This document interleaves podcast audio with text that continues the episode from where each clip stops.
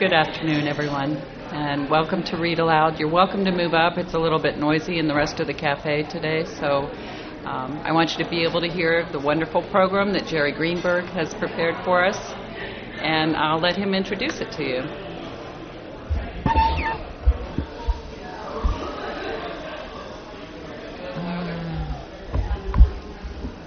Okay, thank you, Donna. Is that good? Okay.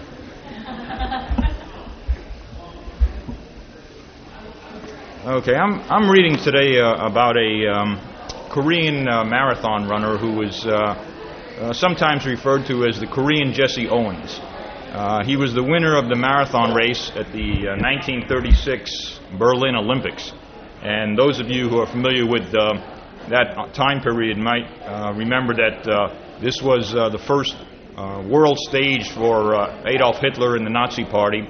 And they were...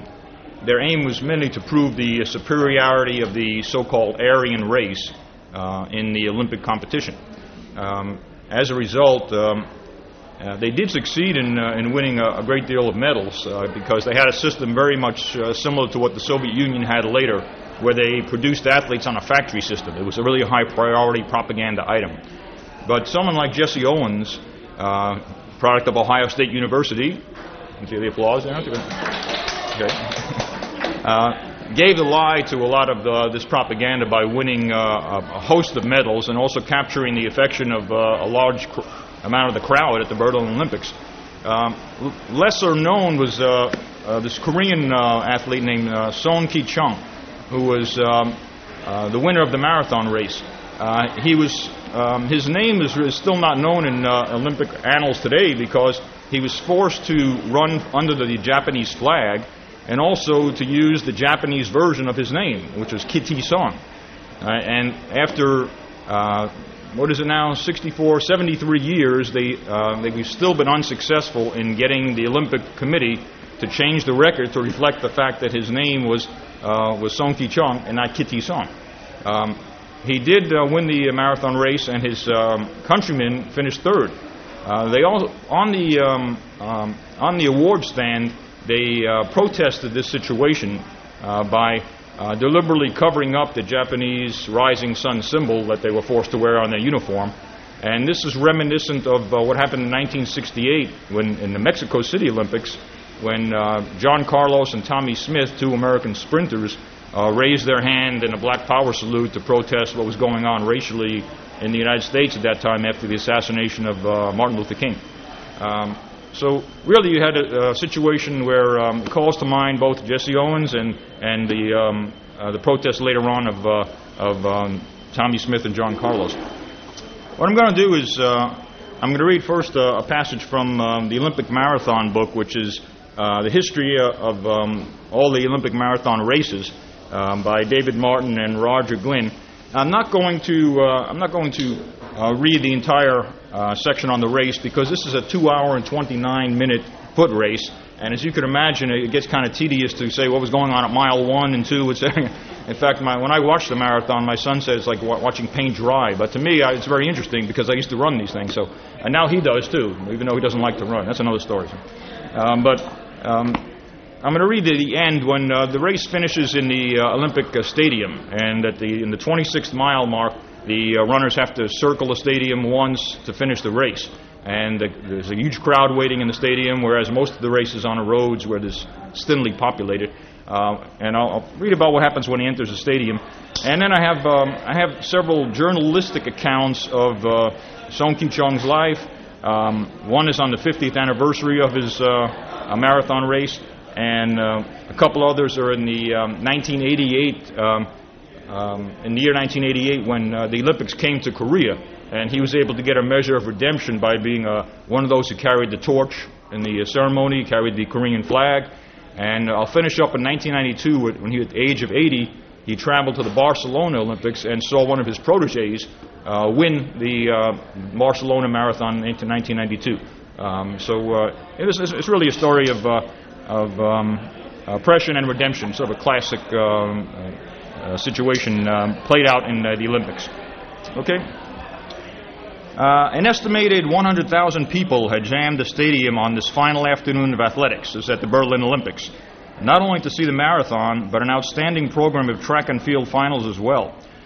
At 5:25 p.m., the 4x400-meter relay event was being contested, with bedlam reigning as spectators cheered a world record time of 39.8 seconds. It was their last chance to see America's Jesse Owens, who led off, passing to Ralph Metcalfe. Foy Draper and Frank Wykoff added two more quick laps to give the team a victory by 15 yards. Now, amid the stadium uproar, came the sound of bugles. They announced the arrival at the west end of the stadium of Kitae's son, Sohn Kee-chung, and the crowd cheered wildly once again, emerging from the marathon tunnel but with 150 meters to reach the standard track event finish line. Sohn looked almost like a sprinter as he bowed his legs, covered the final 100 meters in 13.3 seconds for a time of 2:29:19. That's 2 hours, 29 minutes, and 19 seconds. I might add that for someone who is physically fit, to run 1 six-minute mile is a great achievement. It's a standard of fitness that a lot of people aspire to. When you're running a marathon in 2 hours and 29 minutes, you are running 26 consecutive 5-minute miles, which, if you think about it, is almost like an inhuman level of fitness. And the people who win the races today do this in a little over 2 hours, which is something like a 4-minute and 40-second mile repeated 26 consecutive times. So this is quite an achievement. Ernie Harper of England was 600 meters behind, and so the two never were on the stadium track together. Harper and his teammate, Seung Yong Nam, also of Korea, who was running under the name Soryu Nan, the Japanese version, however, were only briefly on the track at the same time, finishing 19 seconds apart. Son's remarkable victory made him the first Olympian under 2 hours and 30 minutes at the Olympic Games. This was Japan's first Olympic gold medal, and it was Sohn's third sub-2:30 marathon. Ernie Harper's magnificent personal best was the best of his career. At the post-race press conference, it became clear that Sohn understood some English, for he and Harper had a conversation during the race, and Sohn reported through an interpreter that much of the credit for my victory must go to Harper of England.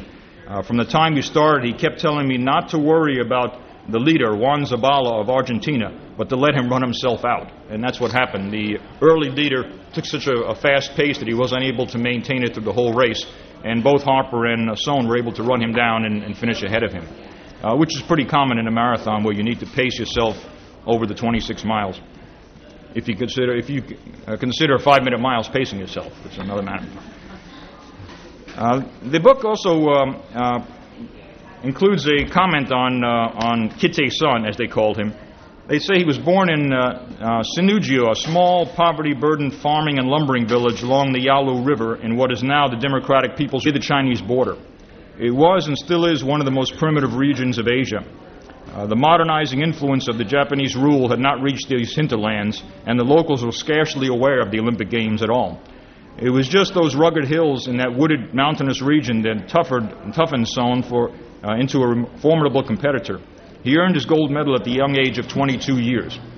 He achieved early success on the track over distances from 800 meters through 5,000 meters, and when he turned his attention to the marathon, he won his first 3 races. They were all in Seoul over a probably short course, and the first 2 were national championships. In 1935, he ran 7 marathons, 4 in Seoul and 3 in Tokyo, and his November world best performance put him on a high list of media favorites in Berlin. He remains the only athlete to have won an Olympic marathon as the reigning world record holder. Hannes Kollemann's Antwerp gold became the world's fastest performance, and Johnny Hayes set the world best at the inaugural 49.195-kilometer distance. After the Berlin Olympics, Sohn retired, having won 10 of his 13 marathons in a short but superb career. They do make note also of the protest on the medal stand. They title this section "From Silent Protest to Highest Honor." The Olympic movement has traditionally emphasized individual athlete or team participation with the goal of performance excellence itself without national identification. Tallies of which a geopolitical entity wins the most medals have largely been a media creation. And today we see that all the time. We want to know which country won the Olympics. But the Olympic movement has never really valued that type of view. It's more been an individual or team achievement. Any NOC, of course, is very proud when members of its delegation earns medals, and national pride runs very high when citizens see one of their own reach the victory stand. Athletes themselves take pride in wearing their nation's colors and emblem on the competition vest. Sohn Kee-chung was such an athlete, an intensely proud Korean. Few could identify with the depths of his emotions in having to endure competing under Japanese colors with a name different from his own. On the Olympic stand, Sohn and his countrymen bowed their heads as the Japanese anthem was played while they were on the podium. As Sohn later told reporters, this was not in reverence to the flag or the anthem, but in polite but silent shame and outrage that their nation lived under the Japanese domination, which it had since 1910. The next day, in the major Seoul daily newspaper, the victory dais photo had been retouched, with the Japanese rising sun removed from Sohn's sweatshirt. Japanese authorities in Korea were furious and took action against the newspaper by reportedly jailing some of its employees and forcing the newspaper to suspend publication for 9 months. Today we say this would be... they really airbrushed the symbol of Japan out. Today it can be done very easily digitally, and we alter photos all the time, but this was a little more difficult then. The duel between Sohn and Ernie Harper was such an epic battle that the two athletes were brought back to Berlin the following Olympic Games so that the famed cinematographer Leni Riefenstahl could recreate parts of the race for her cameras. She had already exposed 250 miles of film shooting all 136 competition events using an 80-person film crew during the Berlin Olympics. These additional inserts helped her make her film Olympia, a classic sports documentary. Of course, Sohn had to wear his Japanese team uniform again, and it pained him immeasurably. Sohn retired after the Berlin Games and was appointed manager of Korea's developing marathon athletes.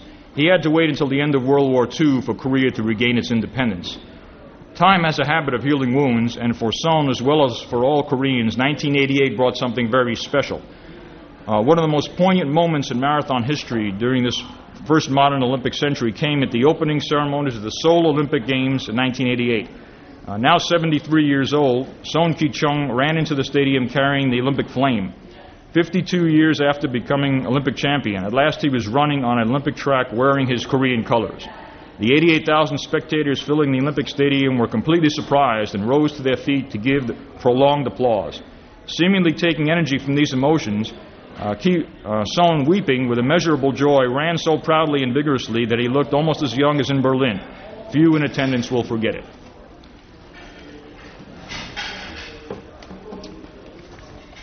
All right, I'd like to read a few journalistic accounts of Sohn's life, and two of them are from the New York Times. One is from the Christian Science Monitor, and one from the San Diego Union Tribune. This first one is from Clyde Haberman on the 50th anniversary of Sohn's achievement. It's called Truly a Sports Hero. It has been 50 years since a Korean marathoner named Sohn Kee-chung captured the gold medal at the Berlin Olympics. Even now, Sohn says, he can feel the jubilation and agony of that moment. His agony was that he had to climb onto the victory stand with the flag of Japan emblazoned on his jersey. His country was then under Japanese colonial rule. The anthem played in the Berlin Stadium was Japan's. The name that went into the record books was the Japanese version that had been forced on him, Kitei-san. There had been a flurry of retrospectives concerning the 74-year-old recently. This was on October 13, 1986, 2 years before the Korean Olympics. And this flurry of recent activity was fed by the Asian Games in Seoul, South Korea, and the capital's frenzied preparations for the 1988 Summer Olympics. Last month, the West German government gave him an ancient Greek helmet commemorating his gold medal. On August 9th, the anniversary of his race, officials in Culver City, California, rededicated a monument bearing a roster of Olympic marathon winners. At the urging of the Korean community in Los Angeles, the name Kitei-san, Japan, was replaced on the roster with Sohn Kee-chung, Korea. I was even happier at that ceremony than at the Olympics, because my Korean nationality and my name were restored, said Sohn. To Koreans ruled by Japan from 1910 to 1945, it was humiliation that still haunts. They were considered by Tokyo to be Japanese. Their language was banned for official matters, and they had to take Japanese names. Against that backdrop, Sohn had inadvertently become a national hero and remains so today because of his foot race. Unknown to him then, several reporters for a prominent Korean newspaper, Dong-A Ilbo, airbrushed the Japanese flag from his jersey on the front page picture. The Japanese authorities, angered by this burst of national fervor, jailed the reporters for 6 months and shut the newspaper for nearly a year. The incident has become almost legend in South Korea, and as Sohn sees it, he played a role in the journalist's defiant act, even from afar. He had held strong emotional anti-colonial beliefs and shown them through such small actions as refusing in training sessions to wear shirts bearing the Japanese flag or other insignia. According to Sohn, the newspaper followed my lead. In later years, Sohn became a businessman, but with no great success. His real occupation all along has been to play the hero's role. He is now a member of the Korean Olympic Committee, and he lives in a simple sole apartment a few miles from the large sports complex where in 2 years South Korea will be hosting the Summer Olympic Games. He pulls out old clippings and photo albums for visitors, reminding them, and maybe himself too, that Korean children still learn about Sohn Kee-chung in their history classes. "Everybody knows about what happened," he said proudly. "Those who don't know are not Korean." I might add that during the 1936 Olympics, one of the American runners was among the leaders for the first 18 miles. His name was Ellison Brown. They called him Tarzan Brown. He was a Narragansett American Indian, and he had won the Boston Marathon in 1936 and was going to win it again in 1939. He had a dropout at the 18th mile with a leg cramp, and one of the spectators, who was totally unknown to him, helped him massage the cramp, and he intended to go on running after that. However, an Olympic official saw he received assistance during the race, and he was immediately disqualified. So, actually, the story of Tarzan Brown will make another good read aloud, maybe at another time. So, he was an interesting character. Next selection is from the Christian Science Monitor of September 15, 1988, and it's entitled "The Sweet and the Bitter: A Korean Story of Olympic Gold." By Daniel Snyder, a staff writer for the Christian Science Monitor. And he reports that Sohn Kee-chung was the first Korean ever to win an Olympic gold medal, but his marathon victory in the 1936 Olympics Games brought triumph and sadness. The medal was won for Japan, then the colonial ruler of Korea. Today he is fighting to credit the medal to his nation and holds a place of honor as the Olympics open in Seoul. The greatest moment in Sohn Kee-chung's life is also the saddest. At his time of triumph, Mr. Sohn was a completely unknown Korean marathon runner who had never competed outside his native land. Actually, he had competed in Tokyo, so that's not true.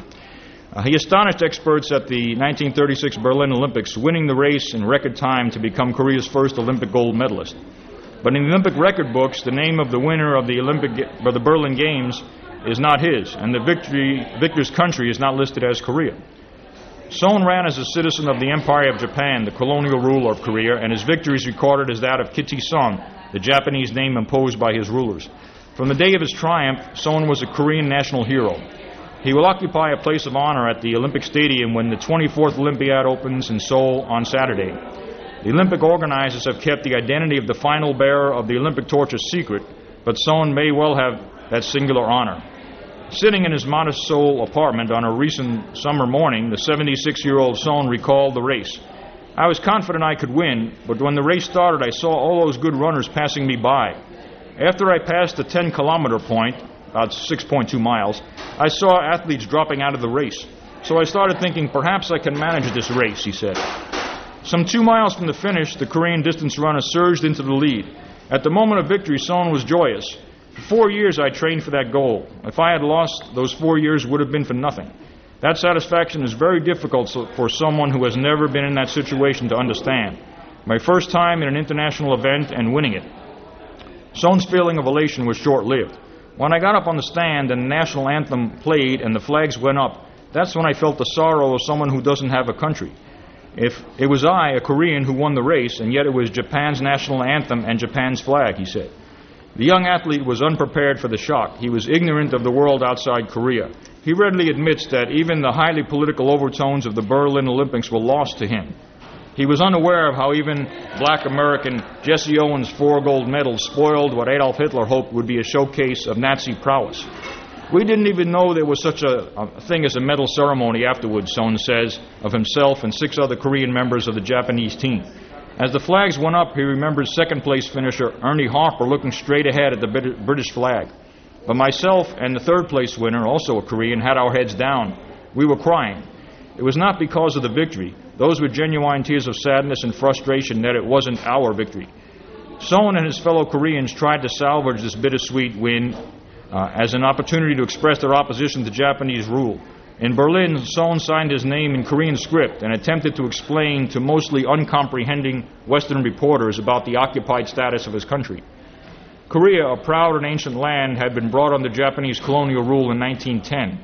The Japanese enforced a policy of suppressing even Korean culture, teaching only Japanese in the schools and forcing Koreans to use Japanese names. The victories of Sohn and the bronze medalist Nam Seung-yeong were celebrated back home not as Japanese, but as a Korean triumph. Korean nationalists were careful to point out their Korean origins. The prominent newspaper, Dong-A Ilbo, still Korea's leading daily, published a wire photo of Sohn from which it had deliberately removed the Japanese rising sun emblem on his uniform. The act of defiance became a major issue, and staff members were arrested and the paper suspended from publication. Today, Sohn carries himself with a proud bearing of an athlete. He receives a modest government pension in honor of his achievement. He has served as a member of the Korean Olympic Committee. His gold medal is on public display. Still, he cannot forget. He has waged a one-man campaign, though with the support of his country, to have his name and country of origin officially changed in the Olympic records. For legal reasons, it is unlikely he will succeed. Yet the pride which Sohn feels for his country's hosting of the 1988 Summer Games clearly eases his pain. In Seoul, Sohn Kee-chung will be fully representing his nation as an Olympic champion. The third selection I'd like to read is really my favorite. It's by George Vasey, who is a very talented writer who has written for many publications besides the New York Times, for which he still works. I think it's unique because he humanizes the event. He takes the facts of the matter and he turns it into a human interest story and really gives you a better picture of the person and his family and his culture. It's called Carrying the Torch, and it was published September 16, 1988. Outside the huge apartment complex, women are selling fruit and washing down the sidewalks. From an unseen apartment, a Buddhist man is chanting his midday ritual. It appears to be a blessedly mundane day in this giant city that has sprung from the rubble. But at closer glance, there is something different about this day and this week and this year. In this Pacific courtyard, kind of a forest hills on the Han, a shuttle of hired cars keeps parking in front of one long building with camera crews and Korean interpreters and journalists pressing the button of one particular elevator. Korean people already know of this man who lives on the 7th floor. As a young volunteer at the Olympic Village put it the other day, he is our hero. By tonight in the U.S., all the world will know of the man who lives on the 7th floor. On worldwide television, they will see a 76-year-old man, sturdy and proud, carrying the Olympic flame for the last lap inside the Olympic Stadium, handing it to three youngsters for the ceremonial lighting of the torch. For 52 years, Sohn Kee-chung has carried the flame in his heart, seeking to undo what he considers an injustice to himself and his people. The final redress has yet to come, but he is closer than he has ever been. When the Olympic flame is carried for the final lap, all the world will be reminded that the man who won the marathon at the 1936 Olympic Games in Berlin was Sohn Kee-chung, a Korean, and not Japanese. That is why the Japanese television crews are the greatest irony and a different kind of honor for the robust man on the 7th floor. They ask me the same questions everybody else does, he says with a smile the other day, and I give them the same answers I give everybody else. His wife, Seung Yong Suk, makes coffee for everybody. A dozen pairs of shoes are placed inside the door. There are Japanese in one room, English in another, Yanks in a third. They talk about marathons, but Sohn Kee-chung tells his story with great delight each time, making eye contact with people speaking other tongues. His strength and joy are more rejuvenating than a kilo of ginseng. He has been preparing for this day for 52 years, diligently taking an hour of exercise each morning and hiking in the mountains, the national recreation. He has been training for the last lap. Ever since Korea was chosen for the Olympics 6 years ago, come down to one single hope and dream. This thing is for everybody. The details are known to most of the 41 million Koreans, how the Japanese occupied Korea, turning it into a truck farm for their broad ambitions, They did not steal food, Sohn said. They took it for less than cost. He was a young dropout with great skill for endurance running. So that he could gain more competition, people prevailed on him to enroll in high school at the age of 19, when his peers were already in college or out working. He dominated marathons in Korea and Japan, and the Japanese entered him in the 1936 Olympic Games under a Japanese name. He won the race, and standing on the pedestal in front of the world, he lowered his head in silent protest against wearing the rising sun on his uniform. The Japanese were not amused. He had an audition with Adolf Hitler, but could not bring himself to ask to be recognized as a Korean. When the games ended, he chose to never run again and spent the last 9 years of the occupation going to law school for a while and then working in a bank. Later, the Korean War raged up and down the peninsula. Survival was more immediate than rewriting the Olympic record book. When peaceful times came, his Olympic fan mail continued to be forwarded by Japanese associations, toward whom he holds no rancor. By now, it is the system that is the problem, not the former occupiers. Sohn and the Korean people began raising the issue of listing him as Korean in the official records, but the International Olympic Committee, which can change eligibility rules, admit millionaire professionals, and the flash of a television contract, has merely taken 52 years to do nothing about Sohn Kee-chung. But Sohn is a long-distance man. After Seoul was awarded the 1988 Games, he was invited to Los Angeles in 1984, where Peter Ueberroth and his associates honored him as one of 10 athletes during the final ceremonies. He was introduced as a Korean. Among his treasures in his apartment, the gold medal that has been given to a youth organization, is a photograph of a plaque in Culver City, California, listing all the Olympic marathon winners. His nationality is engraved as Korean. He observed the number of Korean-born people in Los Angeles, and he said, "I was happy to see them live so well. America is a good country." The other day, Sohn Kee-chung went to his closet and displayed his pale blue 1984 Olympic jacket. It is the only outfit he wears to major sporting functions, he said. In the opening ceremony, however, he will wear the uniform of an athlete once again. He is proud that he will turn over the flame to 3 young people. His race is almost over. When somebody asked if Saturday would belong to him, Sohn Kee-chung laughingly put up his dukes, looking more like Jack Dempsey than a marathon man. He said to the interpreter, "You shouldn't even be asking that." His oriental sense of unity transformed the room.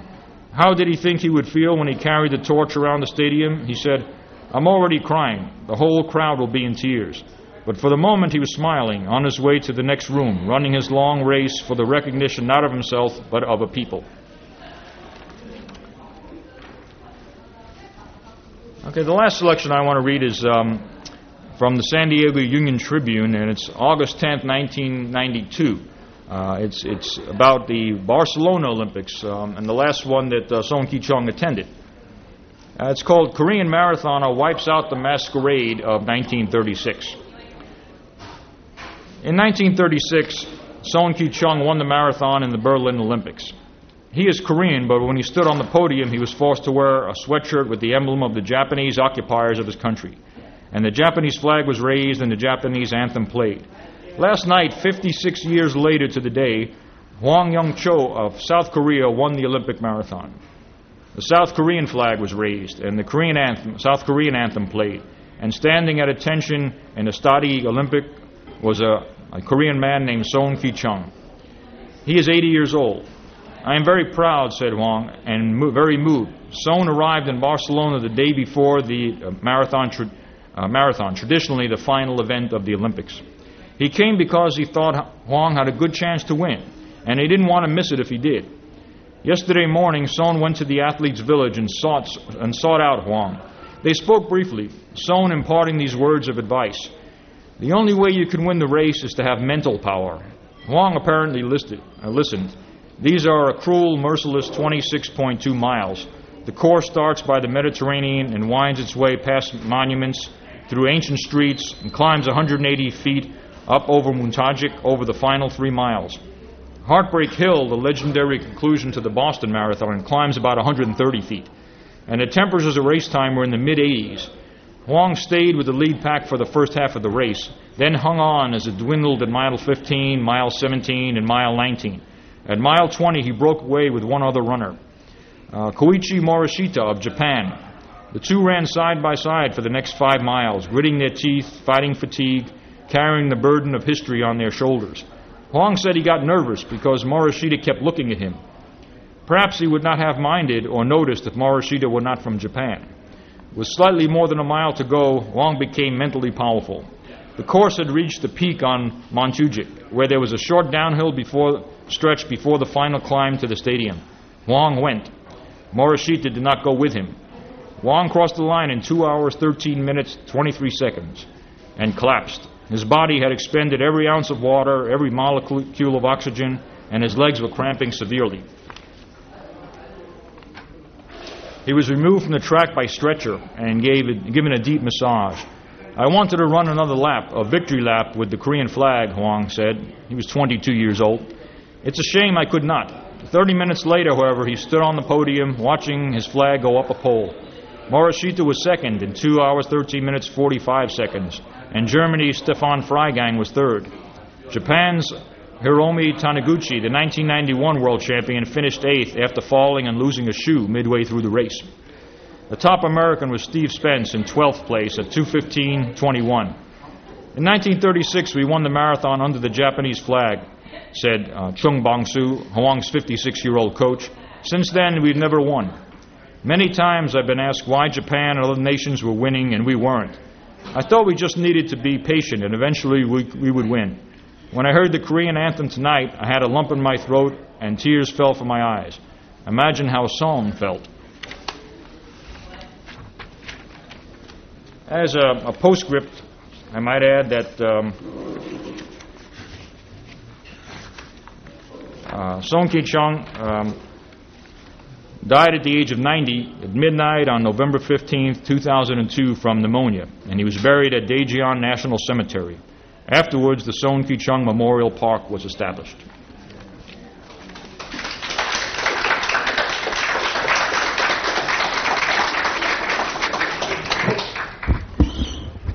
Thanks to all of you for coming out, and Jerry, thank you especially for preparing such a nice program for us, and it's a great tribute for Asian Pacific Heritage Month to remember these folks. So thanks to the committee for choosing a great topic.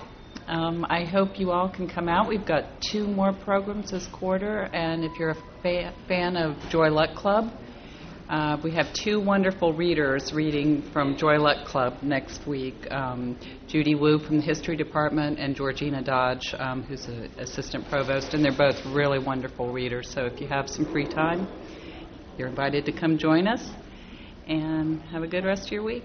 Thanks so much.